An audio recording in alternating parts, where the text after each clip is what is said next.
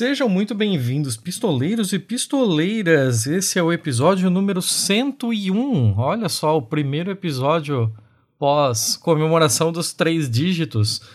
Eu sou o Tiago Corrêa. Eu sou a Letícia Dacker.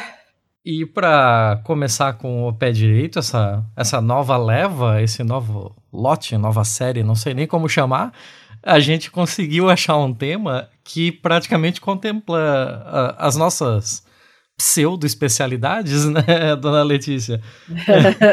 Bota pseudo nisso. a Letícia se formou em medicina, eu me formei em computação, então a gente acabou achando alguma coisa para falar que, que pudesse contemplar as duas áreas, que, que fosse um, um bom papo. E olha a sorte que a gente deu, meu Deus.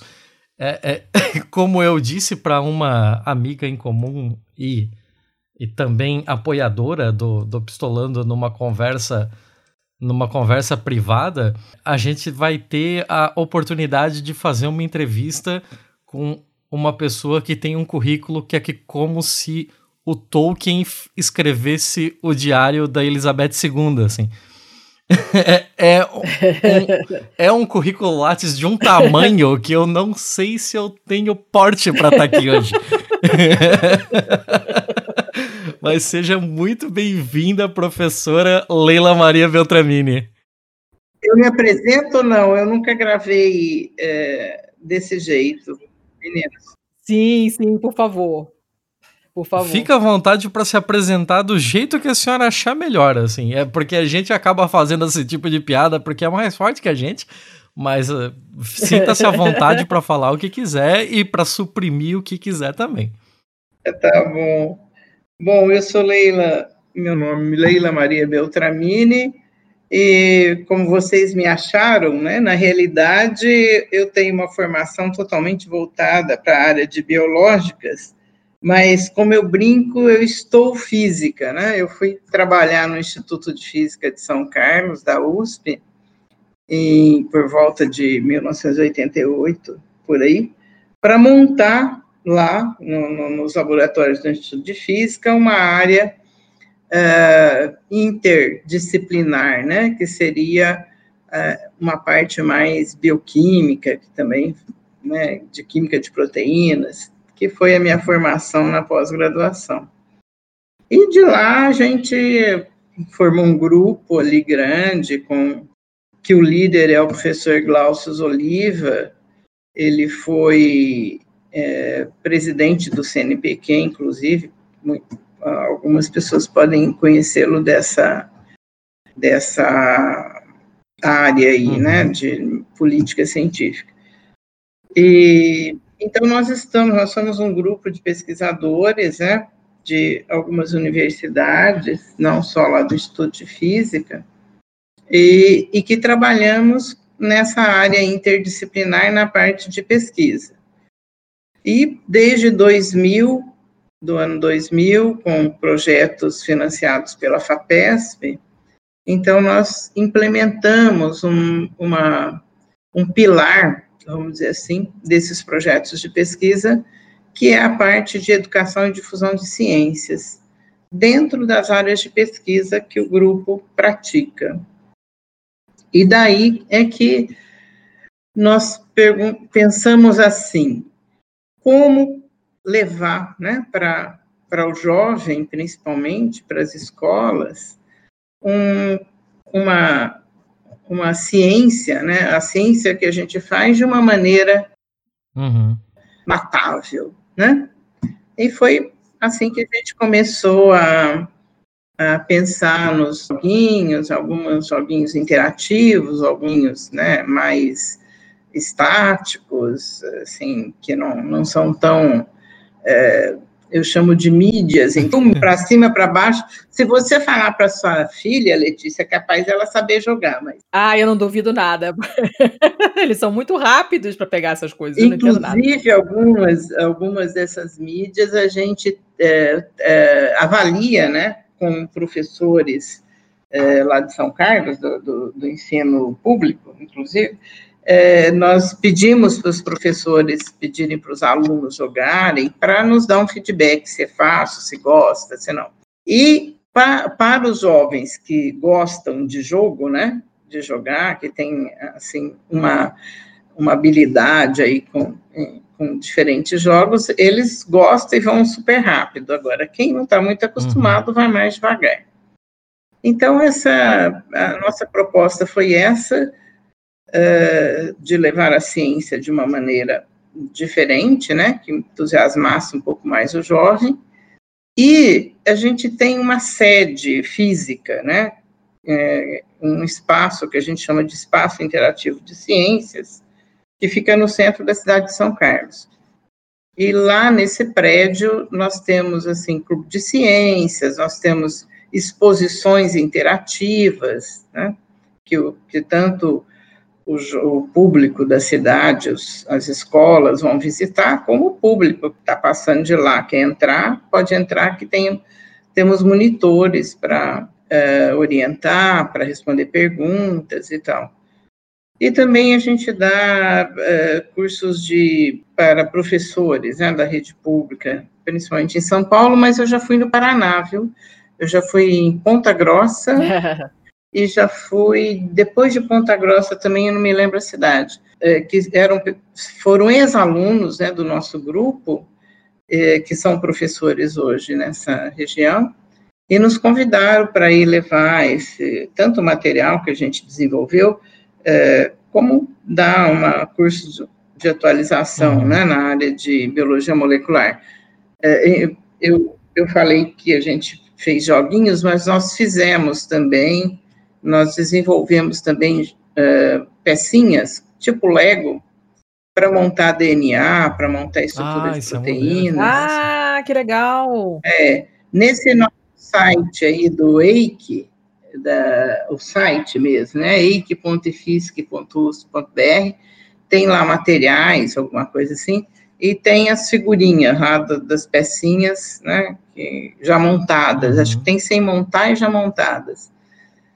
Então, esse material todo, né, aqui no, aí no Paraná também distribuí, mas aqui no estado de São Paulo, quando a gente vai nas diretorias regionais de ensino, a gente leva esse material, distribui né, para os professores que fazem curso, e eles levam para as escolas.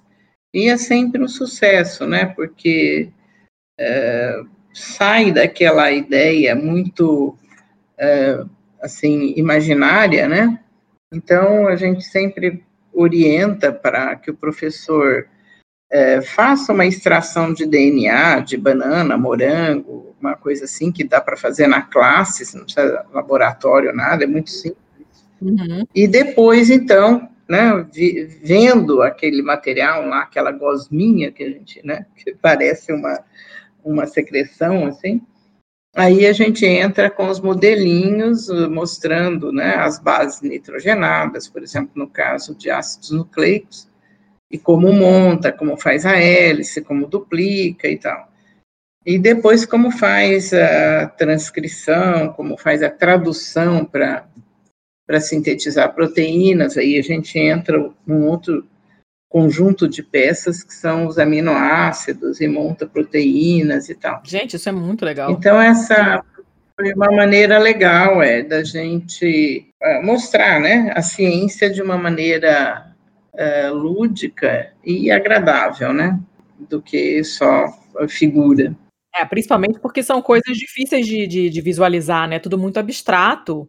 Exato, exato. A gente tem, assim, uh, nós acabamos ficando assim, vamos dizer assim, eu, eu, digo que é meio, entre aspas, metidos, né? Então a gente foi estudar um pouquinho de coisas de psicologia, psicopedagogia tal, e acabamos vendo que tem teorias assim que mostra que você, a partir do momento que você de uma imagem que você de um objeto físico que você faz uma imagem mental dele, você isso isso é muito importante na, na no aprendizagem, na aprendizagem de uma maneira geral.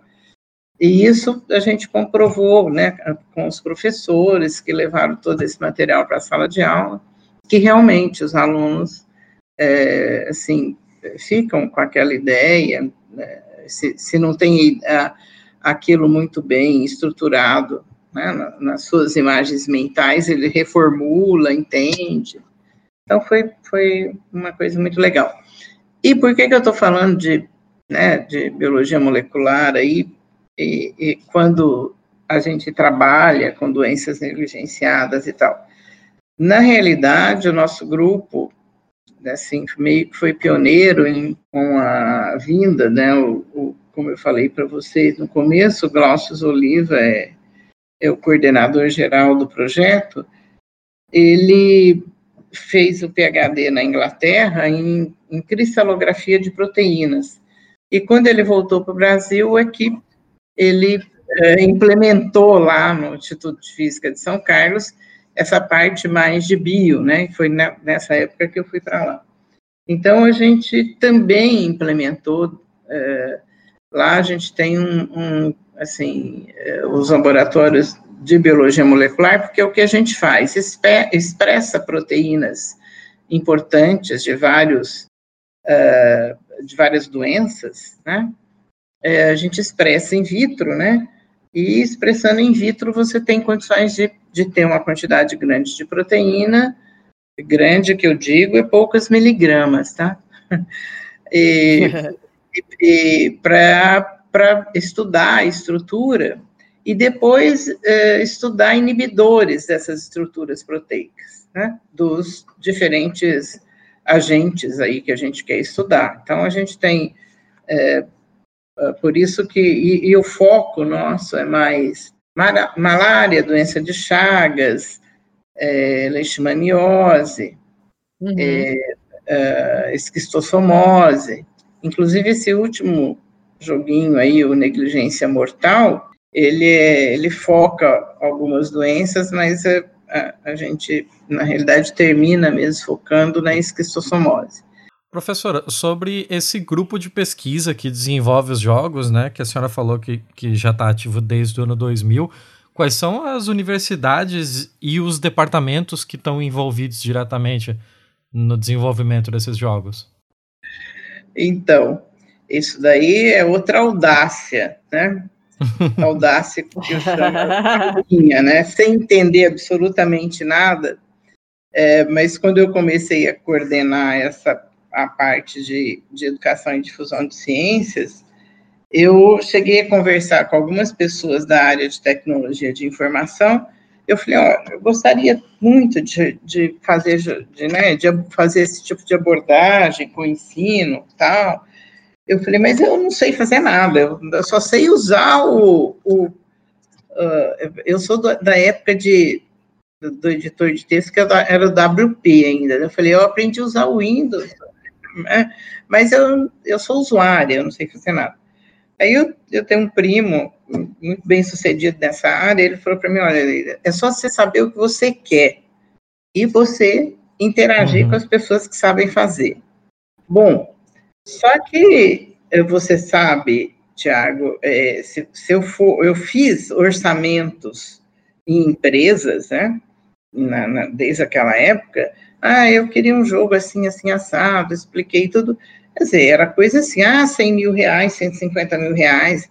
Isso para gente que é, tem projeto de da... pesquisa é, subvencionado por agência de cimento, era fora de, né? Eu falei, então, não vou fazer nada disso. Mas aí eu tive, teve uns editais do CNPq, da CAPES, né, junto com, com, com, essa, com o suporte financeiro da FAPESP, é, que me permitia ter bolsistas, né? Eu podia contratar bolsistas que estivesse na graduação, na pós-graduação, então eu tive até a sorte de ter, de encontrar bolsistas da área de tecnologia de informação que faziam mestrado, alguns até doutorado, e que eh, não tinha bolsa, né? Então trabalhava algumas horas, no, no, trabalhava com a gente, né? É, assim, desenvolvendo esses materiais. E, inicialmente foram coisinhas mais simples, era jogo de caça-palavras, eh, uhum. cruzadinha e tal. E, enfim, e aí, com esses bolsistas, a gente foi desenvolvendo algum material. Nós fizemos baralho, a gente fez. Tem até no site nosso, você pode encontrar, tem é, jogo de tabuleiro, é, tem ah, tanto físico como, como o, o, na, na, uhum. no, é, na plataforma. Né? agora mesmo. Enfim, e a gente começou assim, interagindo. É, a gente começou desse jeito, interagindo, é, trabalhando, como, como eu já estava acostumada a trabalhar em área interdisciplinar, né, quer dizer, eu tinha que conversar com os meus colegas físicos, né, aliás, eu, eu trabalhava com química de proteínas, mas a, a, a parte realmente bio, né, é, de, de laboratório mesmo. E depois eu fui aprender, na realidade, para poder interagir com meus colegas e continuar publicando, eu fui aprender espectroscopia, quer dizer, eu fui aprender outras técnicas, né, que me deu essa, essa bagagem de, de fazer pesquisa numa área interdisciplinar, que foi na área de biofísica, que a gente chama biofísica molecular. Então, quando eu fui estender meu pseudópodo, como eu chamo, né, para essa área tecnologia, é, eu, eu digo que eu, as pessoas que trabalham com na área interdisciplinar emitem seus pseudópodos para alguns lados. E eu emito essa área aí de, de né, tecnologias e de educação, enfim. Levei muita chumbada também, porque fazia projetos, aí o pessoal da educação ia analisar, né? Quando a gente faz projetos, os pares, né? Os nossos pares é que avaliam. E aí dizia lá que eu não tinha linguagem né, na área de educação e tal. Enfim, é, mas a gente é, conseguiu né, algumas, uh, alguns projetos, e aí a FAPESP também começou a ver que, é que sim, eles exigiam que a gente tivesse uma, um, um dos pilares desses projetos. Eu não sei se vocês conhecem, chama Centros de Inovação, uh, Centros de Pesquisa, Inovação e Difusão de Ciências, que a gente abrevia como uhum. CEPID, tá? Na, na plataforma da FAPESP, eles têm, desde 2000, esses centros que são financiados por, a gente chama longo tempo, por 11, 12 anos. Nós estamos no segundo já. Então, essa essa, essa linguagem né, interdisciplinar, quer dizer, eu, eu falo de, um, de, um, de umas técnicas, os meus amigos que são que fazem síntese falam de outras técnicas, ou que fazem cristalografia falam um, um, uma outra linguagem, mas eh, no, no, conjunto aí a gente se entende, né? E assim foi também nessa área. E esses CEPIDs, então, exigiam que a gente fizesse um que os projetos tenham, eles exigem, né? Que os projetos tenham a pesquisa, a área de inovação, que seria a interface com o setor produtivo, e a área de educação e difusão científica. Né? Então, foi nesse contexto que eu acabei entrando, assim, mais de cabeça na área de Educação e Difusão de Ciências. Hoje, eu, eu, eu, faz alguns anos, eu sou já aposentada na USP, mas eu continuo como professor sênior. E o professor sênior é o departamento, a congregação né, do nosso instituto, eles aceitam né, a sua condição de professor sênior e você continua trabalhando sem ganhar nada mais por isso, viu? Isso é bem claro. e, é, e é uma coisa que eu gostei, né? Eu me afastei um pouco da parte de, de pesquisa em si. Eu, eu acho que tem uma hora que você tem que deixar os jovens né, a, a tocarem, né? É, que em geral acabam sendo melhores do que a gente, né? Isso é um orgulho, porque você forma gente que vai ficar melhor que você. E, e aí eu fico, assim, estou bem mais focada nessa área na, da educação e difusão de ciências. Nesse ano passado, o nosso, nosso espaço também ficou fechado, né, está fechado ainda, o, espaço interativo onde a gente desenvolve as, ati uhum. as, atividades presenciais. Também não fomos dar cursos para lugar nenhum, Mas aí a gente tem esses alguns bolsistas, agora faz alguns anos que a USP tem um programa de através da pró-reitoria de graduação, eles, nos, dão bolsas para os alunos para trabalhar 10 horas por semana, e esses alunos, a gente faz, os, os professores né, postam os projetos, aplicam os projetos, eles nos dão um certo número de bolsas, aí o aluno se candidata, enfim. E nós temos bolsistas dessa área de tecnologia, tecnologia de informação, temos bolsistas que cuidam do nosso jardim medicinal. Ah, isso, isso é uma. Ai, que legal! Outro lado, o, nosso grupo atual, ele, o nosso CEPID atual, ele se chama Centro de Pesquisa e Inovação em Biodiversidade e Fármacos. Então, a gente tem um grupo e, e, aí eu também tenho um pseudópodo nesse.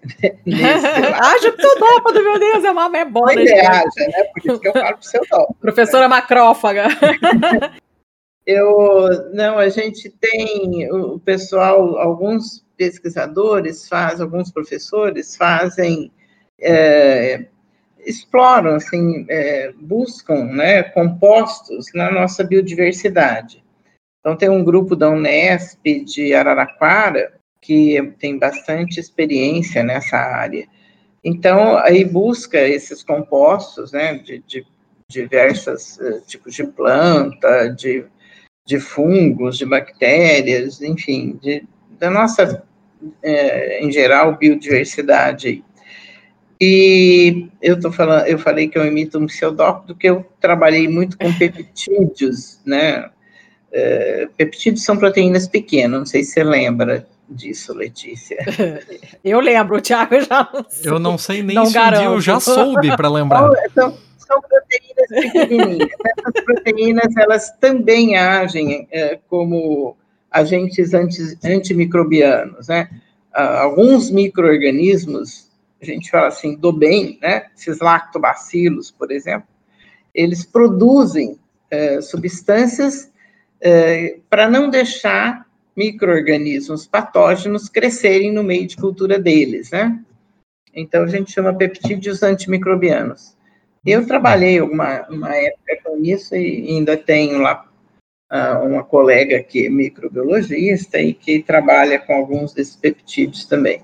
Mas o, for, o forte do nosso, desse grupo de pesquisa são esses compostos vindos da, extraídos aí de, da, da nossa, de plantas e de outros, de fungos, e, enfim, é, da nossa biodiversidade. E aí a gente tem um, um, outros pesquisadores que depois sintetizam, né, esses compostos.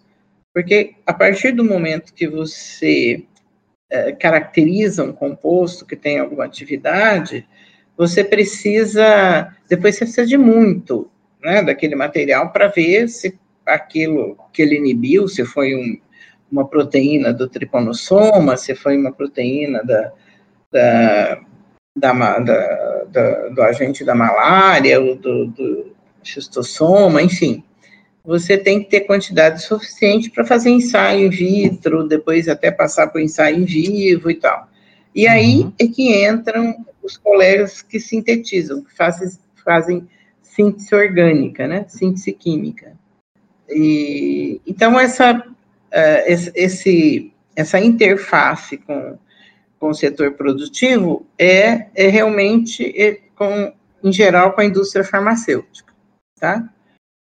Você mo mostra para a indústria farmacêutica, tem um composto que é, é candidato a, um fármaco, e aí, em parceria com a indústria farmacêutica, eles seguem fazendo todos os testes aí que precisa. É, e aí, na, e, e, o interessante é que nessa área de que, que eu acabei encarando aí, de educação e difusão de ciências, a gente também teve até patente, esses modelinhos que a gente é, bolou de, de moléculas aí, eles são patenteados, né? Olha. Já tivemos uma época, é, eu tive um aluno, foi sorte também, eu tive um aluno de, que, que entendia que ele foi aluno de graduação, mas ele já trabalhava, enfim, a gente tem um curso noturno lá, e ele entendia de, de, de fazer é, pecinhas pequenas aí, né? Uhum. E, e, ele nos ajudou, então, assim, a parte técnica disso daí, então eu também uh, acompanhei, né? Uh, no fim, uh, você acaba indo lá no ferramenteiro que está construindo o teu molde para também a, ver como é que é e você fala, ah, mas não pode fazer assim, assado. Enfim, é, então isso, toda, é, todo o objetivo não só de, de fazer uma ciência de qualidade, de, né, de, de é, assim, de, no, no, no front, né, mas também que possa uh, uh, ser passada para o setor produtivo, né? Ter alguma parceria com indústrias. Então, isso acabou acontecendo também nessa, nessa área de difusão de ciências, né, que, é, que a gente toca. travel back in time like a VHS and rewind. Way before I decided to write my very first rhyme, I'd set my destination back to 1995 when the Super NES was in its prime. While everybody waited in line for NBA Live, I was on the grind, saving up every quarter and dime. And Chrono Trigger was the game I decided to buy when I saw that Game É, professora, eu fiz, eu tenho uma, uma pós-graduação em microbiologia, né? Eu não trabalho com isso, mas eu fiz uma pós, e é um assunto que eu sempre gostei, eu já gostava de doenças infecciosas no, nos tempos da faculdade, até hoje, assim, estava falando com o Thiago, é, a gente, aqui no, no, nosso podcast, a gente alterna episódios, né? Em, em episódios é. ímpares. Somos eu uh, e o Thiago entrevistando alguém, e nos pares somos nós dois comentando notícias. E eu, com certa frequência, trago alguma coisa de microbiologia, porque eu ainda é. gosto muito, né? Acho uhum. muito interessante. E uh, quando eu comecei a fazer essa pós, primeiro que o primeiro módulo foi genética e a galera já vazou, assim, no dia seguinte já tinha menos de metade da turma, porque a primeira aula foi muito difícil. Uh, se tivessem umas pecinhas de Lego, alguma coisa assim, talvez fosse um pouco mais fácil para o pessoal entender, né? E na minha turma só tinha eu de medicina, o pessoal era de, ou de biomedicina ou de farmácia, que tinha visto genética um pouco por alto. Uh, e, e, eu tinha visto há muitos anos, porque eu me formei em 2001, depois nunca mais vi nada disso, só fui fazer essa pós recentemente, então passou-se muito tempo, as coisas mudaram. Foi difícil para mim também, eu cheguei em casa com dor de cabeça do, depois da primeira aula. Então, tipo, é, é, uma, é o tipo de matéria que, quando você consegue transformar de uma maneira, é, mostrar de uma maneira mais lúdica e tal, realmente facilita muito. Porque ela falava, porque aí a enzima corta aqui e as pessoas arrancando os cabelos assim. Como assim corta? Não é possível cortar. A gente corta papel, cebola. Como é que uma enzima corta a proteína?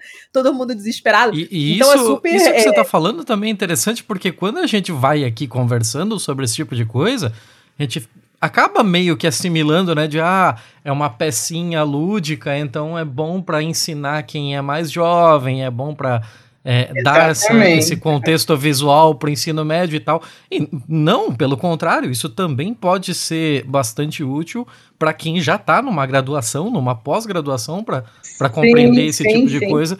Pra, pra, é, porque você não tem que pegar todo mundo de backgrounds iguais, é, né? Claro, não, é um conceito muito difícil.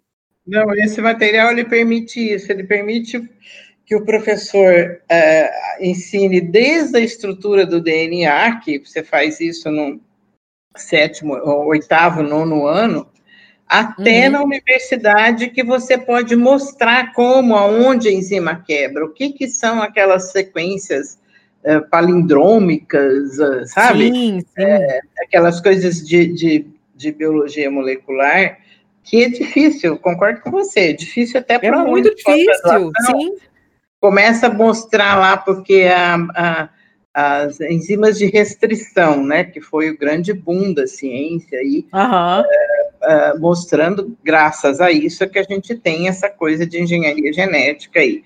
Então, você sabe, você tem N enzimas de restrição que corta a sequência GTTT, ATCC, uhum. trás para frente, frente para trás do DNA, e, e, é difícil da pessoa, oh, né?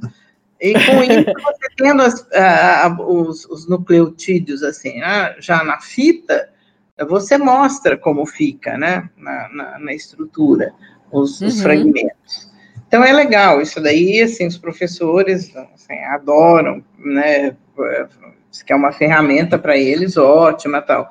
E na universidade também, né, porque se você vai dar uma disciplina dessa área de biologia molecular, depende muito do, do, do da finalidade da, da faculdade, do, do curso, uhum. né, da uhum. graduação. Uhum.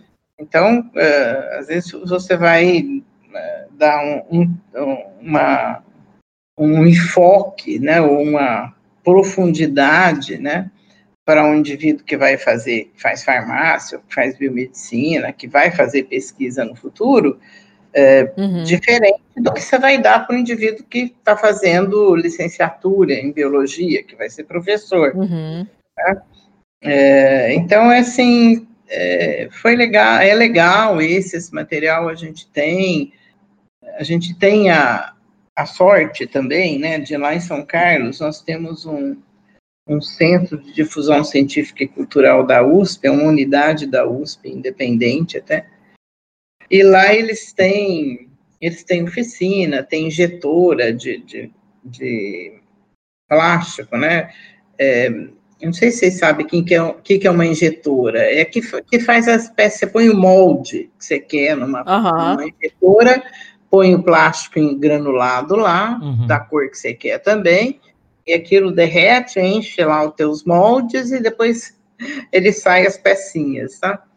Então, lá no, CDCC, que a gente eh, chama o Centro de Difusão Científica e Cultural, tem essa máquina, e foi por conta disso que eu que eu fui por. A gente enveredou aí, fazia os moldes, fazia as pecinhas e tal. E, em paralelo, os joguinhos, né? Então, essa, essa é a nossa, assim, a nossa contribuição, está sendo, né, a nossa contribuição. E nessa, nesse período que eu comecei a falar aí da pandemia, a gente tem trabalhado muito com esses alunos bolsistas da USP, Uh, então, ao invés deles, eles, alguns são monitores lá do espaço, outros cuidam lá do jardim das plantas medicinais, né, já que a gente trabalha com plantas, né, a gente, os nossos colegas trabalham com compostos oriundos de plantas, a gente fez, plantou lá umas 30, 40 plantinhas diferentes dessas mais comuns, né, que todos conhecem, para dar o, o, link, né, com as pesquisas. Uhum. E, e, tenho também os bolsistas que, que são da área de, de tecnologia de informação. Lá em São Carlos também, a USP tem uh, o Instituto de, de o ICMC, Instituto de Matemática e Computação, né? E tem muitos alunos que fazem uh, graduação. Aí eu tenho uma bolsista também, que a FAPESP paga, é uma bolsista que já é, ela tem até pós-doc, mas já trabalha na área de tecnologia de informação. Uhum. Ainda bem, o marido dela, como o marido dela tem uma empresa em São Carlos, ela não foi, ela tem até pós-doc e ela não foi para lado nenhum. Então, ela está lá e, e, e, tem essa bolsa da FAPESP de, de é, uma bolsa de é, TTA, TT, TT1, assim, é tecno, de tecnológicas, mas a pessoa precisa ter, é, acho que já mestrado e tal, né? uhum. né? E, e aí, junto com ela, né, ela, ela que, na realidade, orienta os, os bolsistas da área de tecnologias, a gente chama até de área de desenvolvimento, se fosse numa empresa formal, assim, ela mais ou menos seria uma gerente de projeto, então. É, ela seria gerente de projetos e eu fico com a parte de conteúdo e, e, e, e correção de conteúdo, uhum. quer dizer, nada sai, né, uh, sem eu ter que corrigir uma ou duas vezes e tal, porque sempre passa o erro de português ou erro de, de conteúdo, que é pior, não sei o que é pior, mas está é, sempre em cima, né? Professora, deixa eu fazer uma pergunta, porque eu acho que a gente atropelou essa parte, Mas assim. É, é, pois é. é. vocês já perceberam que se vocês me deixarem eu falar, eu vou falando, né? Não, mas isso é ótimo. Mas a gente também a, gente adora quem gosta de falar. É melhor do que a gente ter que ficar arrancando informação do sim, convidado. Sim, sim. Mas assim, a professora trabalhou com a parte de química e trabalhou com a parte de física. E essa parte toda de eu não sei nem dizer se é biofísica ou bioquímica, para mim é tudo uma grande massa amorfa, assim. Mas assim, tem um monte de gente que trabalha com isso e quase ninguém acabou enveredando pro lado de transformar isso em joguinhos como esses, assim, que transformem esse tipo de divulgação científica numa questão um pouco mais lúdica. É, da onde que partiu esse interesse? Como é que nasceu esse projeto em específico de fazer jogos para celular, jogos para computador que, que transmitissem esse tipo de, de conhecimento? Então, foi assim, pela dificuldade que eu, eu, eu dei muito tempo aula para primeiro ano de graduação, né? E e eu sentia muito, imagina, eu, eu sou do tempo ainda que a gente, vocês acho que nem conhecem, que eu usava retroprojetor. Ah, ah eu usei muito. muito. Pois é. Eu dava aula com retroprojetor. É, ou então, antes do retroprojetor, eu dava aula com slide. Então, veja bem. É, e eu sempre achei que se a gente tivesse e como eu dava aula para primeiro ano, né, dei muito tempo aula para primeiro ano de graduação, uhum. é, é, é, como se você pegasse o aluno do colegial, né?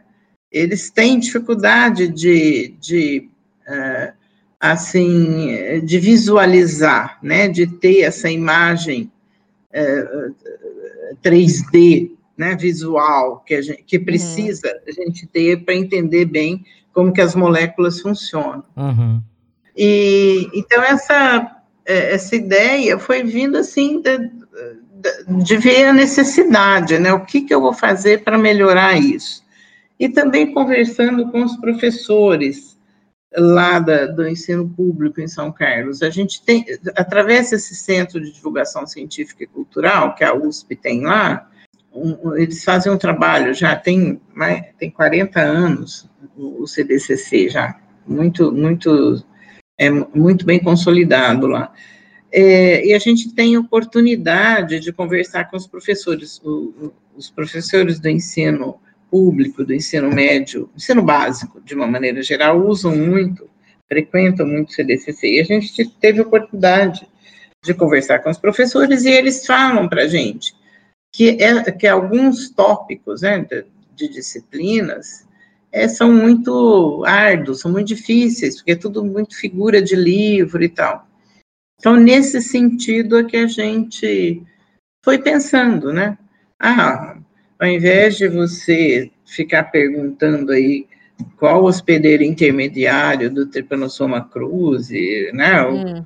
Enfim, é, os ciclos dos bichos, vamos fazer como caça-palavras ou como é, é, palavra cruzada, uh, enfim, sabe, uh, vamos fazer na forma de jogos, né? Uhum. E, e, foi assim, e, e depois a, a essa oportunidade, né, de ter bolsas para trabalhar com, com os, os, alunos da graduação, você pega cada um de uma...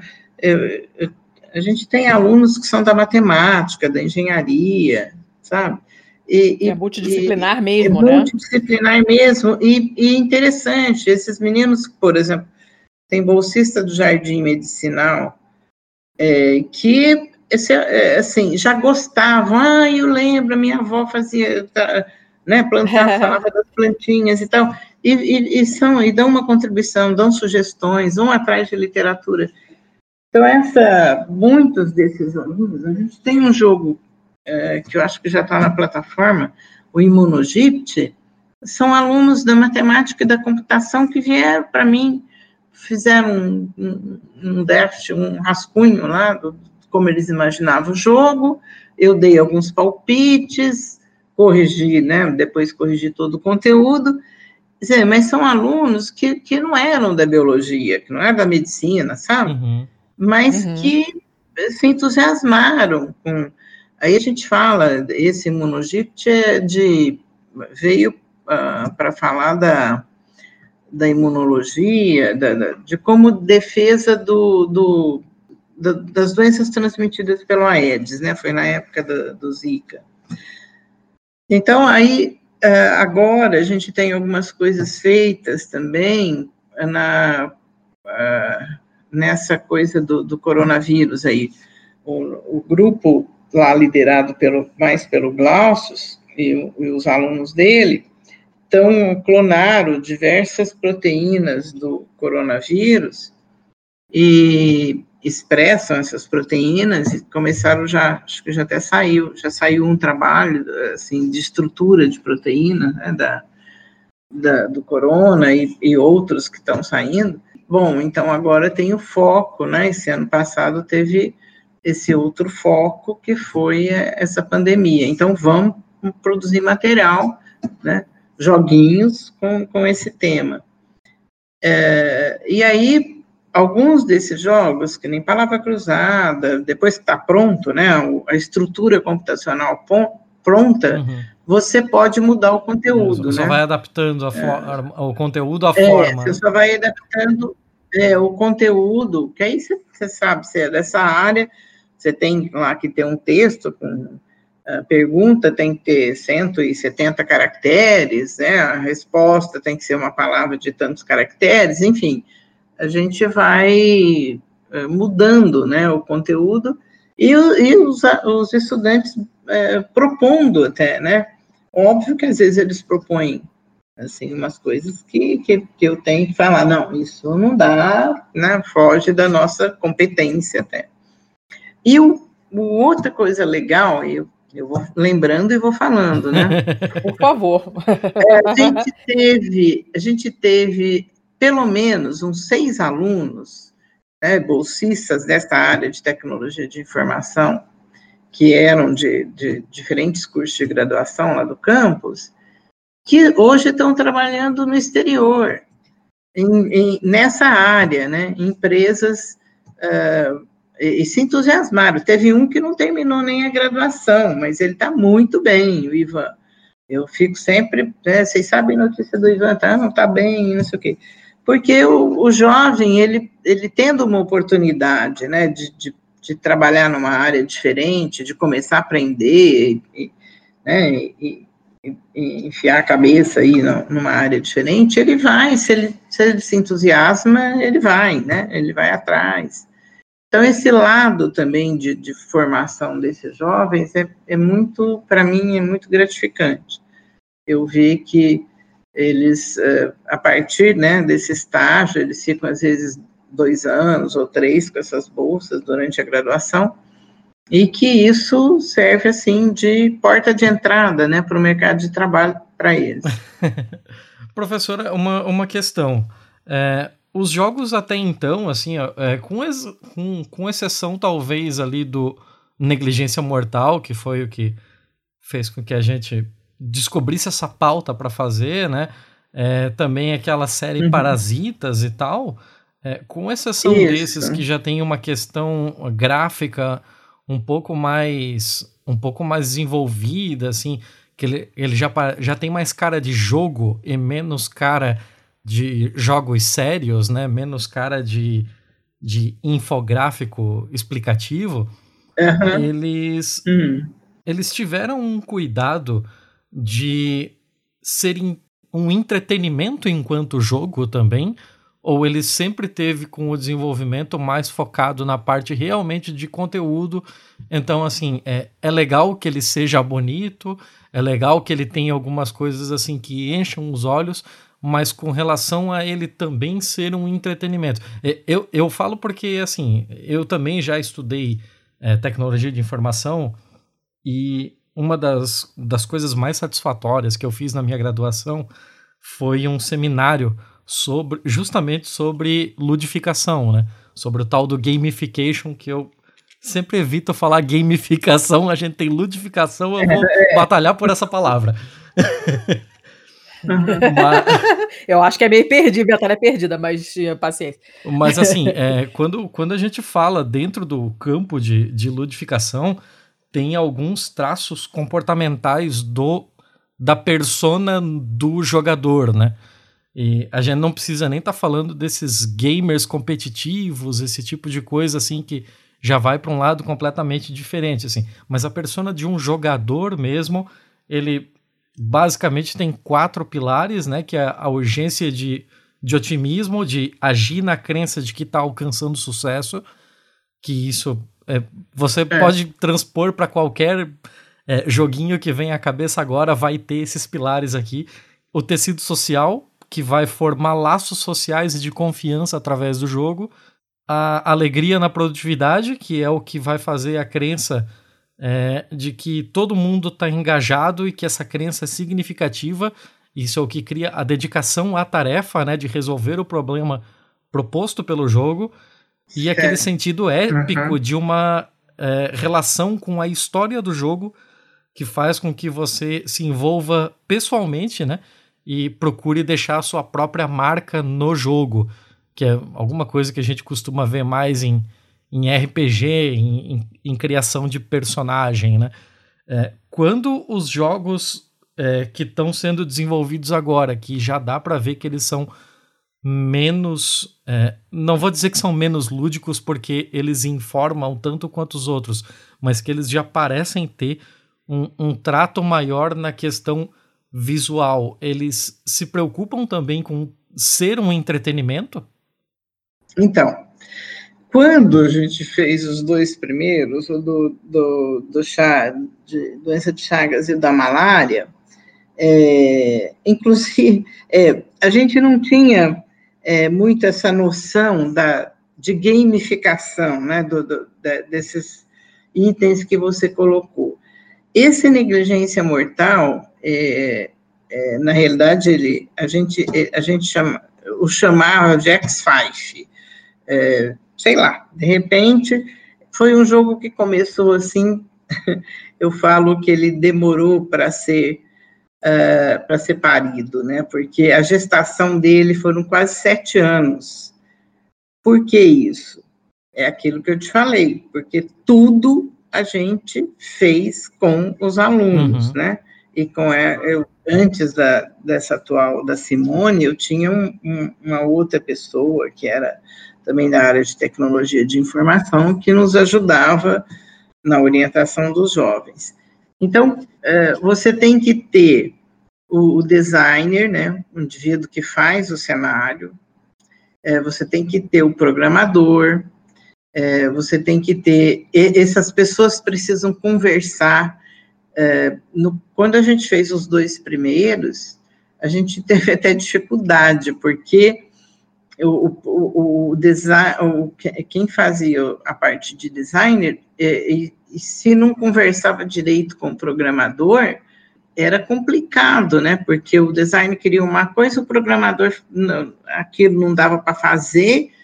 É um então, clássico. Eu também né, não tinha assim muita experiência com isso. É, então, no começo, se você pegar os, os, dois primeiros e esse negligência mortal, você vai ver uma grande diferença. Negligência mortal já tem todo esse envolvimento do. A gente até fez uma.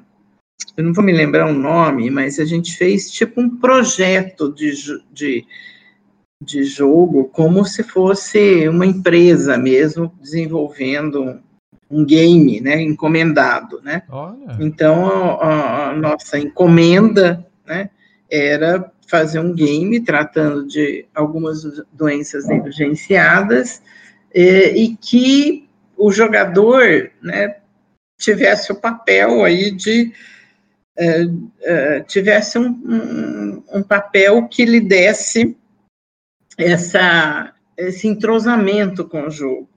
E foi aí que a gente que foi bolado a, a doutora Odete, que a gente chama, que é uma epidemiologista, e aí foi desenvolvendo toda a história aí para, nos diferentes cenários, o aluno é, vai, o jogador, né, eu falo aluno porque são os alunos lá do ensino médio que, que jogaram bastante. Uhum.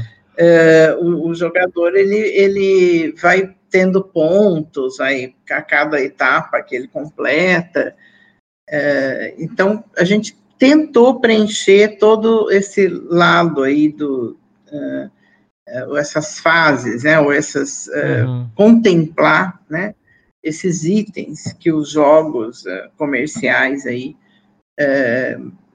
têm, né? Mas é uma. Eu, Tiago, eu não sei se eu encaro um outro, não. é, porque é muito trabalhoso. Muito trabalhoso. E, eu, e os alunos uh, passam, né? Sabe? Uhum. Tem que trocar aí até o indivíduo que vai, game designer lá, que vai ficar no lugar do que saiu, até ele pegar toda a manha. É, é ah, complicado. porque é um processo longo, né? eu ia fazer uma pergunta sobre o motivo da escolha dessas doenças negligenciadas. É, porque, apesar de. É, tá, tudo bem, a malária é negligenciada, não sei o quê, mas não é uma doença incomum, né? É uma doença que é, tem um, um, perfil clínico, assim, meio clássico, né? Teoricamente não é uma coisa muito difícil de diagnosticar, porque tem um, uma febre bem característica, taranana, chagas também, tem uns exames é, de imagem também característicos por que, que foi feita essa escolha dessas doenças? Eh, em função uh, das, dos projetos de pesquisa que, eu, que o, o grupo né, uh, desenvolve. Então, as, as, uh, os compostos isolados de, de, assim, da nossa biodiversidade, as, algumas proteínas de, do, do tripanossoma da, da malária, da esquistossomose e tal, que são expressas é, por esses pesquisadores, né?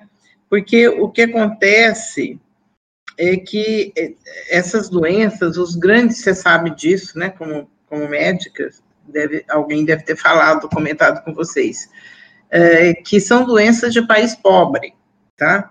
Então, você não tem laboratórios é, farmacêuticos, uhum. assim, é, é, que vão se debruçar para descobrir um novo remédio, que, que é como remédio para hipertensão, por exemplo, entendeu? Que vai vender no mundo inteiro e vai vender para países que uhum. têm recursos.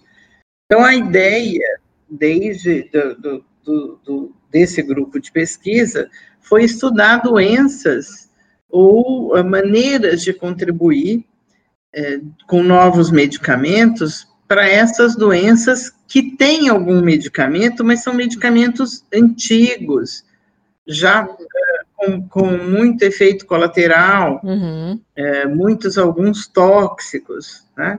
Então, a, a ideia, assim, do, do, do, projeto de pesquisa foi abordar algumas dessas doenças, mas uh, esses, muitos desses compostos são testados para outras coisas também, tá? Se você olhar no, no site do Cibifar, uhum. você vai ver que tem projetos de pesquisa para câncer, para é, Alzheimer, enfim, para uma porção de, de, de, outras finalidades. Mas, assim, o, o, o, o grupo todo começou é, pensando, inclusive, eles têm, é, alguns pesquisadores, eles têm é, projetos com essas é, fundações aí do, do, Bill Gates e tal, que dá grana para estudar uhum. De medicamentos para essas doenças, tá? É, então, a, a, escolha inicial dessas, uhum. de, dessas quatro, cinco doenças aí foi em, em função disso, né? Em função de serem doenças de país pobre, e são. E, e por que esses jogos? Porque eles, se você for, uhum. não sei se você lembra disso, é quando você estudou biologia lá no colegial, é, você tem ciclos desses bichos, né? Da, das parasitoses e tal. Então, foi pensando uhum. em levar para o ensino público, né? Uma, uma maneira de, de de estudar essas doenças, mas que não fosse com, com ciclo no, no, no livro, né, ou num cartaz. Uhum. Que é difícil, né, de, da gente... Tem uns que são super complicados, né, tem algumas doenças que são complicadíssimas. Parasita vai, volta, o ovo vai para dentro, vai para fora, sangue... É, pois é, pois é. Você põe um ciclo completo da malária que entra dentro do, do, o, o esquizogonte, que são nomes assim que eu falo, né, que são nomes até para gente complicados, que tem o ciclo de endemácia, fora da hemácia, né, no, no, no, hospedeiro intermediário, no mosquito, depois no homem. Então, é, é imagina, se para a gente é difícil uhum. né, guardar, imagina para os alunos, para o jovem, né? Então, foi nesse sentido, de que é, poderia ser levado de uma maneira mais. É, eles poderiam, poderiam aprender né, e fixar um pouco melhor essas doenças, é, porque são do, estão lá no, nos livros, né, são, faz parte do, do conteúdo da, da, disciplina. A gente trabalha, né, é, os pesquisadores fazem pesquisa nesse, nessa área, então foi nesse sentido que foi pensado é, é, esses, esses jogos aí. Mas, assim, é falei para vocês, eu não, eu não, não sei se é, legal. eu encaro, esse, esse, o nosso projeto vai até 2024, é, esse... Mas eu até brinquei outro dia com a menina lá que, que, é a, a, que faz a, a, parte tecnológica, que nos ajuda nessa tecnologia de informação. Ela falou, e agora, professora, o que, que nós vamos fazer, já que o Agência Mortal foi, foi lançado? Eu falei, sim. Não, respira fundo, eu falei, vamos pensar em fazer uma e Vamos comemorar. E não vamos encarar por enquanto até eu, eu brinco, né? Você tem filhos, né, é, Letícia? Eu falo assim, até a gente esquecer do eu primeiro, tenho. como é que foi ter o segundo. Uh, sim. É, é. Eu, não, eu, olha, eu ainda não esqueci, então por isso eu não parti para o segundo. Porque não é, não é, não é mole.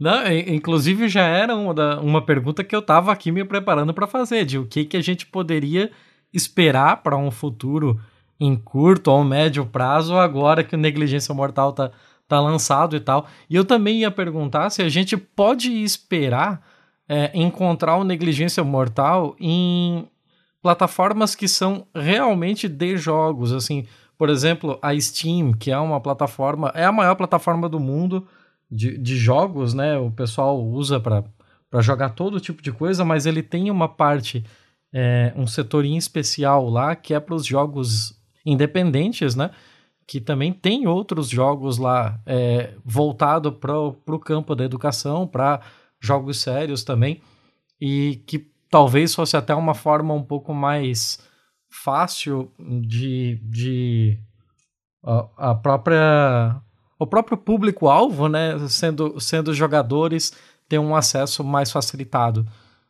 Então, Thiago, é, com esse, esse, esse ano passado, né, esse, esse último ano, vamos dizer, a gente, é, a gente tem conversado, né, eu, eu com o pessoal né, desse grupinho da equipe da, da Educação e Difusão de Ciência, a gente tem conversado mas, assim, é, é, a gente, eu sinto, nós sentimos muita falta das reuniões presenciais para até discutir essas coisas, uh, sabe? Você projetar, olha, uh, que nem eu te falei do, do Infogipt, né? Que os alunos apresentaram para a gente, uh, acho que foi no final de 2019.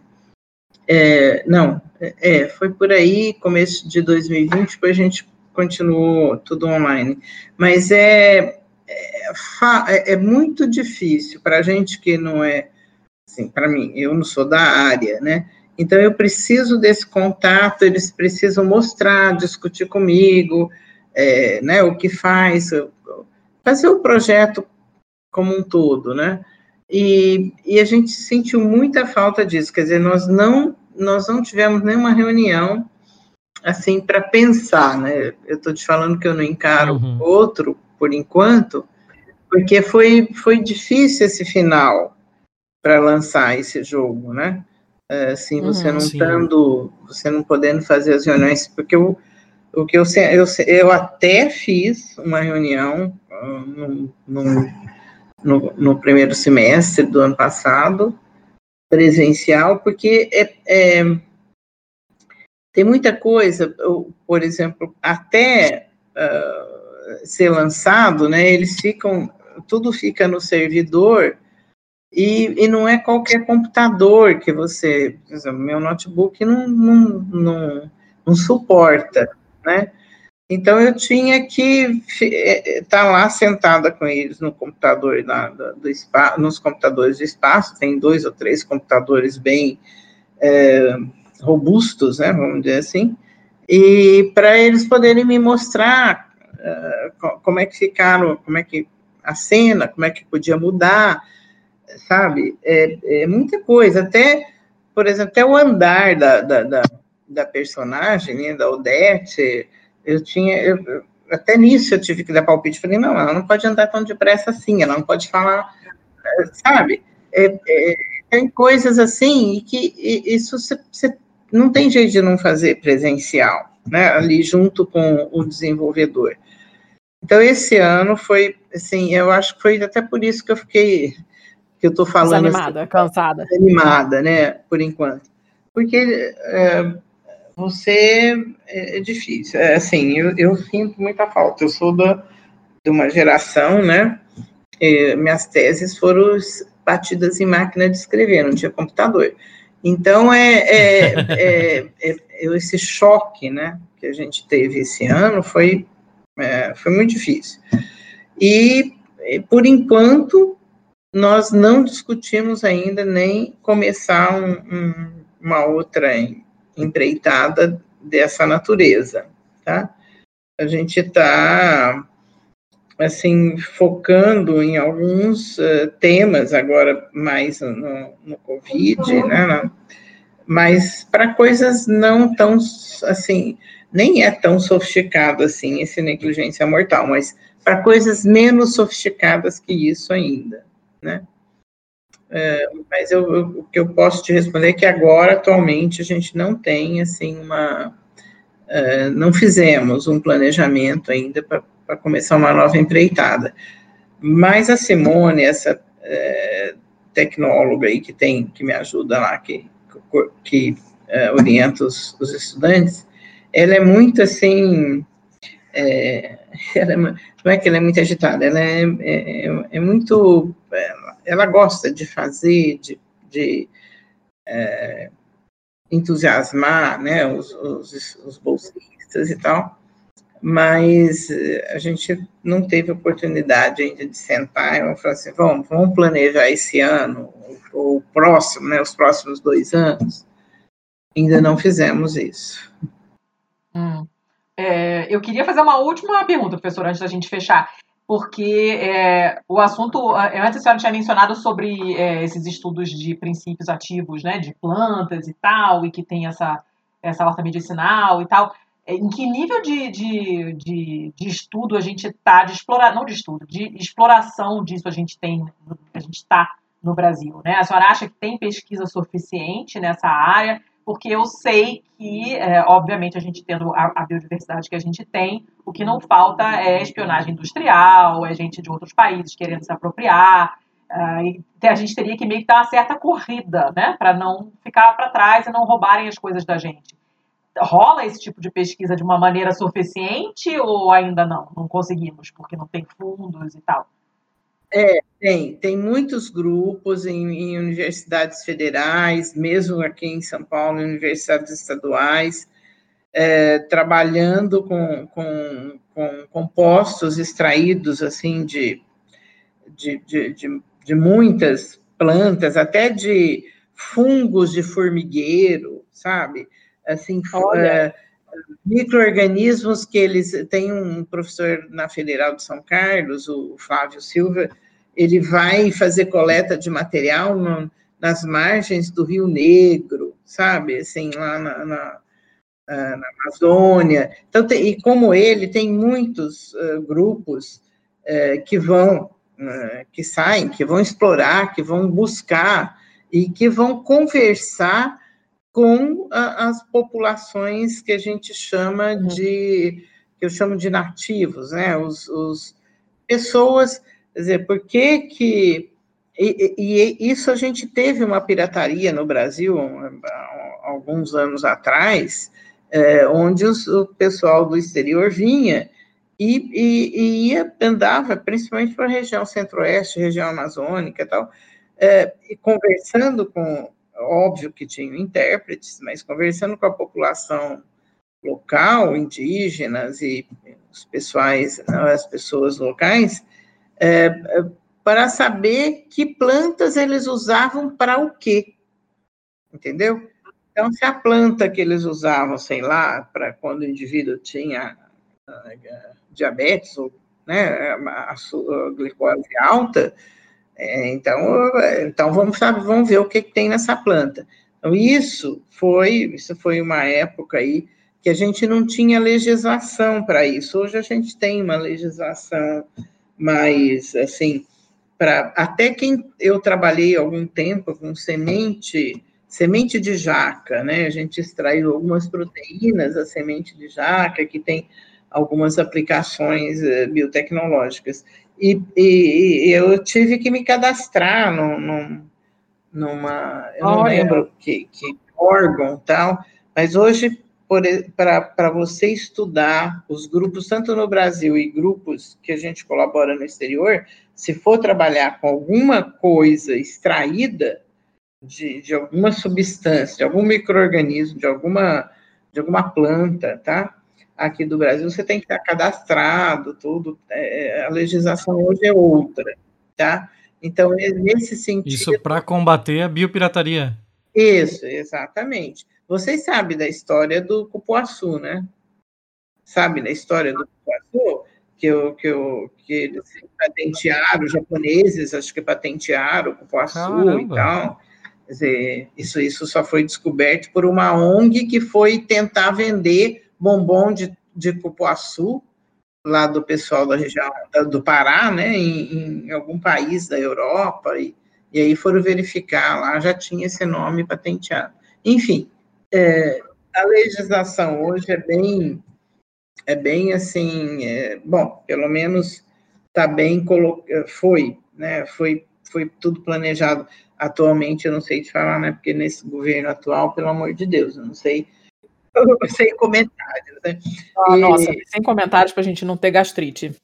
Pois é, mas pelo menos uh, uh, assim foi criada uma legislação e, e, e, tudo isso bem controlado. E, e importante tem muitos grupos em várias universidades uh, federais né, e, estaduais também como aqui em São Paulo trabalhando assim na, na na, na, na, linha de frente aí, utilizando esses compostos e tentando aplicar, porque, é, como uh, vocês já devem ter percebido, né, então, tem especialistas que fazem extração e identificação, depois tem laboratórios que testam uh, as atividades, né, então você tem laboratório, por exemplo, de microbiologia, que faz, com a minha colega Ilana, ela tem eh, um laboratório de segunda linha, assim, não é de, de top, de primeira, uh, um laboratório de, como é que chama esses, uh, a gente tem uma classificação de laboratórios de, de nas universidades, nos institutos de pesquisa, de grau, é, é, de grau de, de é, de perigo, de periculosidade, tá? Então, o, o, mais alto é esse que você pode trabalhar com vírus, por exemplo. Você tem alguns no Brasil. Tipo aquele, o grau do, do ebola, né, por exemplo, aquele... É, é pois é, grau de, de, do, mesmo é do, do, do Covid. Depois uhum. você tem o segundo, né, é, que é de micro-organismos altamente é, resistentes a, uhum. a tratamentos. Né? Então, isso a Ilana tem um laboratório desse lá no Instituto de Física. Quando a gente fala isso, né, ah, no Instituto de Física tem um laboratório é, né, de microbiologia, E ela tem várias cepas de micro-organismos altamente resistentes à, à maioria dos antibióticos e tal. E aí, o que, que acontece? As pessoas, os pesquisadores mandam os, os extratos para ela, depois de, de, não tanto extrato cru, mas um, um extrato um pouco mais já é, uns compostos não, não isolados, não purificados, mas um pouco que a gente chama isolados, né? Uhum. Não tão puros ainda, para testar, para ver se tem alguma atividade. Aí manda para quem tem cultura de, de células neoplásicas também. Aí vai fazendo essas triagens para você ir direcionando aquele composto, aquele composto, né? Ou aqueles compostos uh, ah, para onde você vai direcionar a atuação deles, né? Uhum. É, então, é, é, um trabalho, assim, que você não faz. é muito difícil, a não ser, assim, eu, eu, eu, nem sei se os institutos de pesquisa, tipo Butantan, Fiocruz, é, se eles têm uma, uma, uma estrutura tal que dá para fazer tudo lá, entendeu? Uhum. Porque é difícil. Tem, tem grupos que trabalham com, com tumores, assim, mas de sistema nervoso central. Uhum. Então, é muito diverso a, a, os interesses. Pode ser, inclusive, não médico, né? Pode ser um interesse puramente industrial, sei lá, faz um, um sei lá, tinta de navio para não grudar a craca. É, pois é, pra você ter ideia, só tem um instituto de pesquisa que foi é, ele foi suportado, né, acho que ainda é, pelo Ministério da Saúde, se eu não me engano, é, em Florianópolis, que ele é dirigido pelo, por um pesquisador que ele, ele trabalhou muito tempo na Federal do, do de Santa Catarina, é, na, ele é um farmacologista, hum, fugiu o nome dele, da, da minha cabeça mas ele montou, ele foi convidado, né, pelo Ministério da Saúde para montar esse laboratório para fazer os testes é, é, pré-clínicos de, de, de compostos, né? Então, antes esses testes no Brasil, uh, no, esses testes, quando a gente tinha esses compostos, a gente tinha que fazer fora do Brasil. Hum. Uh, hoje já existe esse, alguns, alguns pós-docs na época, que hoje já foi, foram treinados em diferentes laboratórios, hoje até eles estão, que já estão andando de pernas próprias, né? para esses testes pré-clínicos aqui, porque tudo você tem que fazer teste pré-clínico, né? Uhum. Não, tem, não tem jeito, mesmo que está matando gente, em tais, não sei o quê, mas não, você tem que fazer todos os testes e tal de pesquisa, já, nós já mandamos, já foi mandado material lá para ele fazer compostos, para fazer estudos pré-clínicos uh, lá nesse instituto em, em, em Florianópolis. É, é legal, eu cara. realmente, uma, desculpa, mas o nome do, nossa, eu estou vendo a imagem do, do ah, acontece, essa hora então... Fez, a gente fez pós-graduação na mesma época, eu fazia na bioquímica, ele fazia na farmacologia, mas eu, eu Realmente agora não me lembro o nome dele. Não, não, não, manda, não manda o link para o link para ele, não, para ele não ficar chateado. Não, mas ele é da minha idade também. Eu já vi, eu já vi palestra dele que ele também falou assim: ah, já não lembro o nome dessa merda mais. É Ótimo, então tá. Então pode mandar o link que, que tá muito bom. É, é, Tiago, mais alguma coisa? A gente pode fechar para deixar a professora ir jantar e, e, fazer as coisas dela lá, que a gente fica aprisionando os, não, os eu, eu acho que a gente pode ir encaminhando para o final já. É, eu só quero saber se você fez a sua parte de falar sobre a balada do pistoleiro. Eu falei no e-mail, não chamei de balada do pistoleiro, mas eu mandei no, no e-mail para a professora e eu pedi uma dica cultural. Eu não sei se ela, se ela lembrou, porque às vezes eu aviso em cima da hora e as pessoas não têm tempo de pensar. Professora, tem alguma dica para dar para gente de qualquer coisa, livro, série, filme, receita, eh, dica de para tirar a traça do, do armário, qualquer coisa? Se não, se precisar de um tempinho para pensar, a gente vai antes e depois a gente chama. Olha, Eu, eu até falei para o Tiago no começo, antes de você entrar, eu mandei o um link para você. Sim, da, mandei, eu recebi. tem aí. E principalmente no, do, no jardim medicinal, de todas as nossas plantinhas lá, a gente tem um, uma. É, a, a, no site tem lá a plantinha, para que, que é o nome científico, popular, para que, que ela serve, gente. como ela deve ser usada, tá? Então, é nesse eik.usp.br, eik.ifisc.usp.br, você encontra as plantinhas populares, aí, essas medicinais mais populares, e tem todas as dicas de como fazer, como usar, né? Uhum. Para que serve e como usar. Isso é muito maneiro. E outra, assim, que outra dica eu podia dar para vocês? Eu, eu, eu, eu assisto muito filme, né?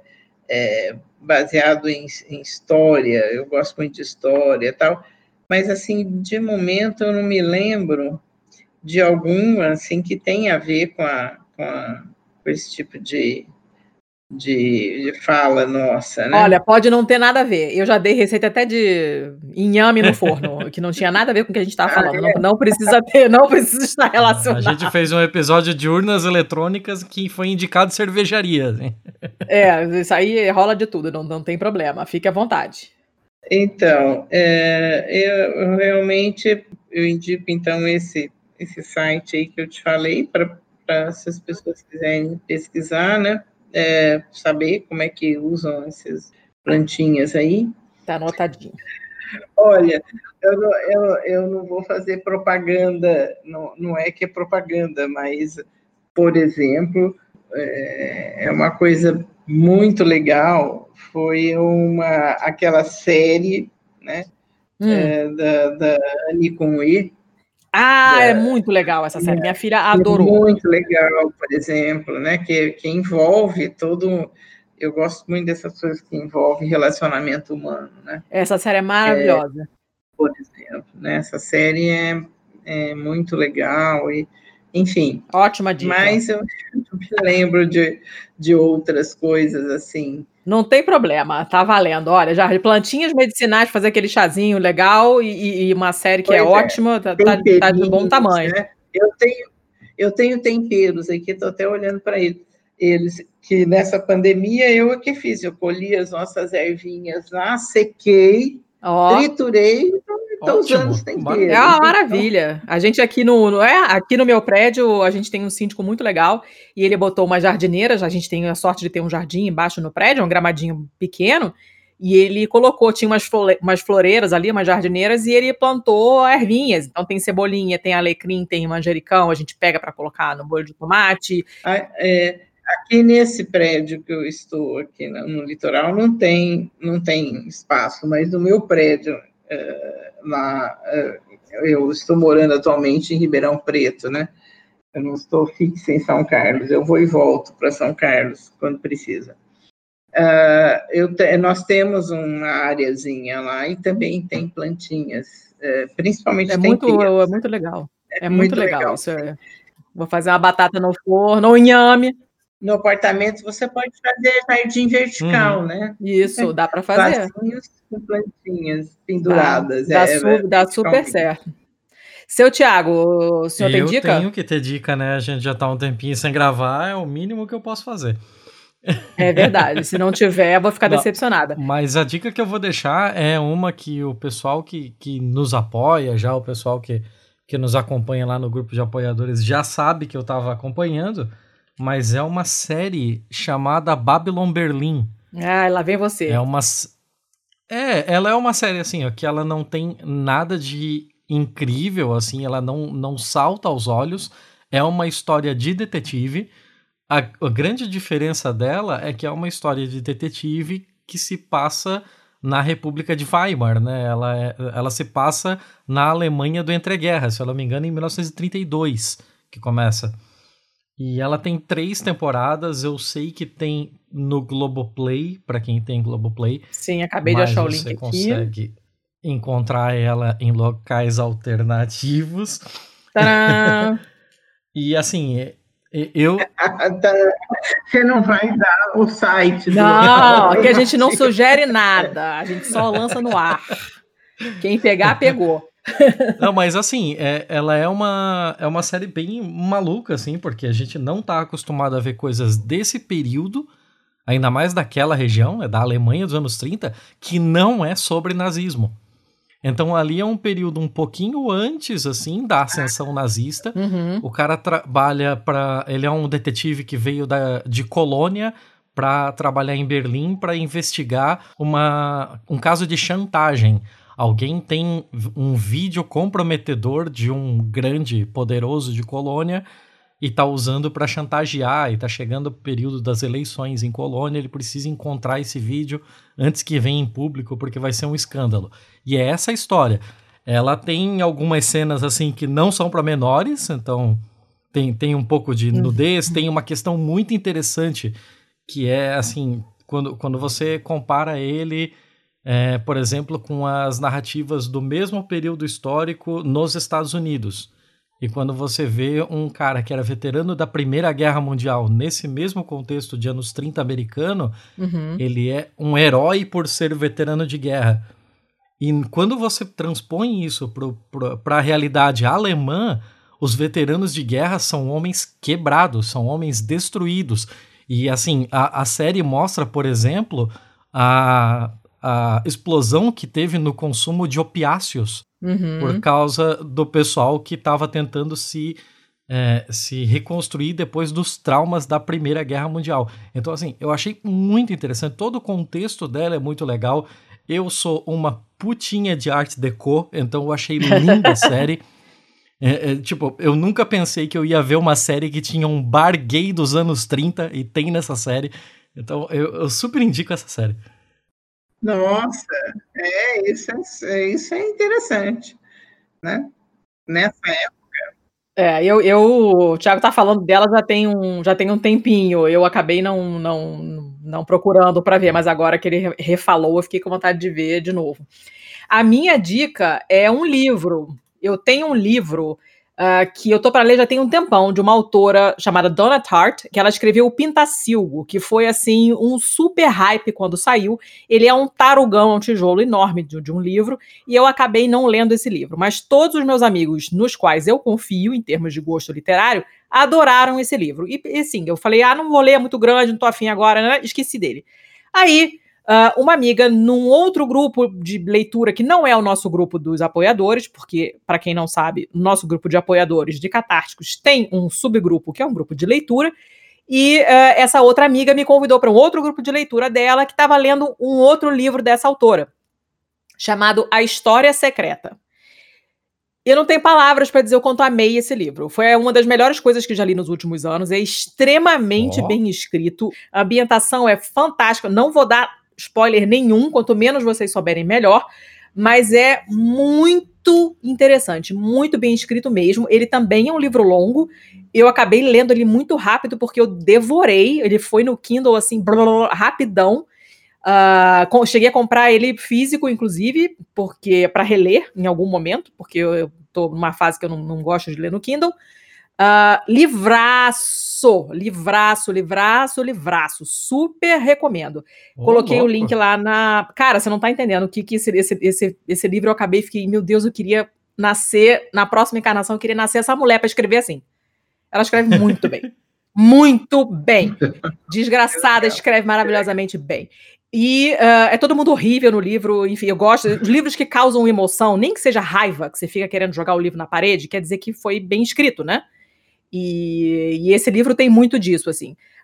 Super leiam, que vale a pena demais. Tem link lá para nossa na, na, pauta, lá para nossa loja, que a gente ganha uma comissãozinha lá, se vocês comprarem pelo link que está na pauta. E leiam, porque é excelente, vale todo o tempo que vocês levarem para ler, vai valer a pena, porque ele é muito bem escrito. E é isso. Vamos para os, o que a gente chama de jabá, professora, que são os contatos. O jabá é autopropaganda. Então, quem quiser lhe encontrar nas redes ou fuxicar um trabalho é, particularmente interessante, fazer alguma pergunta, onde que o pessoal acha a senhora? É, bom, eu, como para quem é, escreveu as teses na máquina de escrever, então, né, eu sou assim meio, apesar de ter alguma rede social por, conta dos projetos aí, é, mas é meio, e-mail é, é o, o, jeito mais uh, fácil de, de tá entrar bom. em contato. A, a senhora comigo, não precisa tá? sentir vergonha nenhuma, que a gente já levou tanto bolo por e-mail de cara que é ultra conectado. Se a Nossa. senhora soubesse os nomes, ia ficar de cabelo em pé. não, mas eu, eu não tenho nem. Eu não, não, não me sinto assim constrangida de dizer que eu não é, que eu sou, vamos dizer assim, arredia, redes sociais, não é tanto, não é bem assim. É, é que eu não, assim, sei, eu não me sinto à vontade, né? É... Olha, não está errada, porque essas redes sociais estão deixando a gente meio maluco também, então.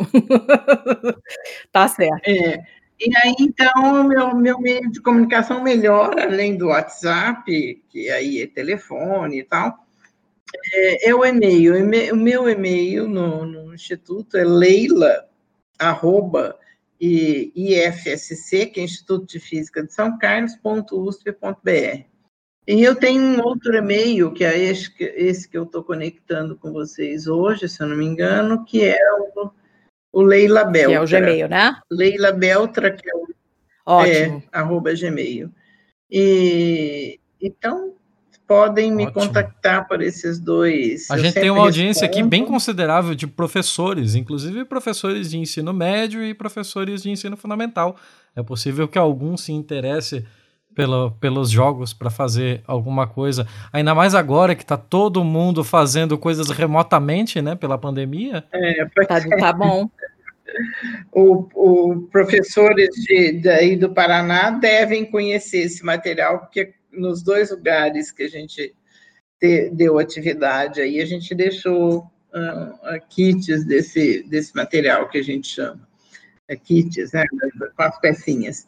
Mas estamos à disposição, tá? Eu, e também tem os e-mails, os e-mails do, do projeto mesmo. É, EIC, Espaço Interativo de Ciências, arroba ifisc.usp.br, Tá, que também beleza. chega. Eu, tá tudo anotadinho aqui, quem quiser pode, consegue encontrar. Tiago, rapidinho, nossos contatos então? Você é no Twitter a Pacamanca, Paca o pequeno mamífero manca porque ela manca. No Instagram também é Pacamanca, né? Sim, mas é fechado, nem adianta, sai pra lá. Ah, então tá, então tá. É, o meu é Thiago underline CZZ e só no Twitter, não me procure em nenhum outro lugar que eu não tô. E do podcast mesmo é o arroba pistolandopod, tanto no Twitter quanto no Instagram. Além disso, nós temos o e-mail, que é o contato arroba pistolando.com, o site, e no site você vai ter acesso não só a essa entrevista, como todas as outras, e no descritivo dessa entrevista aqui, todos os links de tudo que a gente falou durante esse episódio aqui, inclusive os links que a professora nos passou por e-mail. E tá tudo lá em pistolando.com. Não tem BR nesse caso, é apenas .com. Hum. Além disso, o que, que eu tô esquecendo, dona Letícia? As nossas parcerias, boitempoeditorial.com.br barra pistolando, se vocês forem comprar livrinhos da Boitempo, não esqueçam, porque já teve apoiador nosso que comprou, esqueci de usar o link, e aí a gente perde comissão. É, então, né, não, não adianta nada. Tem a vesteesquerda.com.br, que se vocês usarem o código de desconto pistola10, vocês é, ganham 10% de desconto em todas as camisetas esquerdopatas, revolucionárias, de música, é, camisetas de podcast. Nós estamos lá. Nossa camiseta está na loja, assim como a do lado Black, assim como a do Hora Queer, que são nossos parceiraços também. E tem máscara também, que né, tá todo mundo precisando. E com Pistola 10 como código, vocês ganham 10% de desconto. E além disso, o que mais? Nada. Hashtag Mulheres Podcasters e hashtag PodAntifa. Procurem lá em Podosfera Antifascista algum podcast sobre algum assunto que vocês queiram ouvir, que tem zilhões. Todo mundo declaradamente antifascista, que é a única posição aceitável. E, é isso aí. E além disso, nós também somos produzidos e editados por Estopim Podcasts essa, essa mega empresa, conglomerado, que no caso somos eu e Thiago, E essa, gente... essa mega empresa conglomerado, ela triplicou no último ano, hein? Rapaz! Era ó, uma pessoa e ela tá se tornando três pessoas agora Nossa, no começo não. do ano. Haja pseudópodo, professor. A gente tá tirando para todos os lados também. Igual o macrófago. É, é. Tem que atirar tem, tem que alguma, alguma coisa vai dar certo, né? Professora, muito obrigada. A coisa mais horrível dessa, dessa, dessa pandemia é que a gente não, não, não tem a menor condição de encontrar ninguém, isso é muito chato. Tem vários convidados que a gente gostaria muito de ir lá invadir o, o laboratório, o escritório, a sala e dar um abraço, porque a gente tem muita sorte com as pessoas com quem a gente conversa. Eu gostaria muitíssimo de lhe dar um abraço, mas não dá. Então, sinta-se abraçada. Eu muito obrigada pela conversa. Indo a São Carlos, eh, eh, recebemos vocês nos laboratórios, nos espaços que a gente tem por lá. Muito obrigado, professora. Boa noite. Tchau, tchau. Este podcast foi editado por estopimpodcasts.com.br.